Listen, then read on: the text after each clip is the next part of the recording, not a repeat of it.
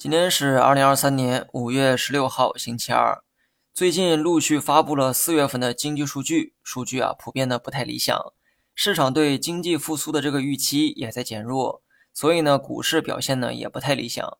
今天人工智能板块出现大跌，我认为跟经济数据较差有一定的关系哈。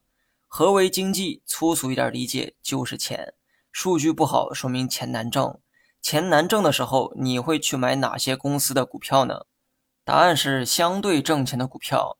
如果说你认可这个答案，那么再回过头来看一看人工智能板块为何会大跌？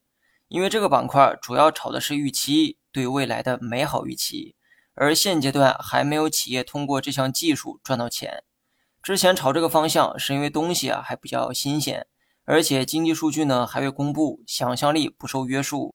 现在成绩单已经公布，那些单纯靠拉估值涨上去的板块要十分小心，因为股价高不高有了一个非常直观的参考系。想一想，还有哪些行业是靠拉估值拔高的股价？想一想哈，相信你一定能想到。过去几天我也经常提到这类板块，这类板块同样要小心一些。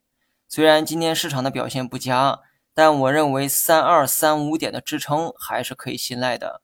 昨天费了那么大的劲，力挽狂澜，不就是为了让市场看到大盘的底库在哪里吗？凡事啊，不要太着急哈，短期快速反转的概率本就不高。俗话说，好事多磨，把空头的脾气磨没了，市场自然就会反弹。就是不知那时候你还在不在场上。好了，以上全部内容，下期同一时间再见。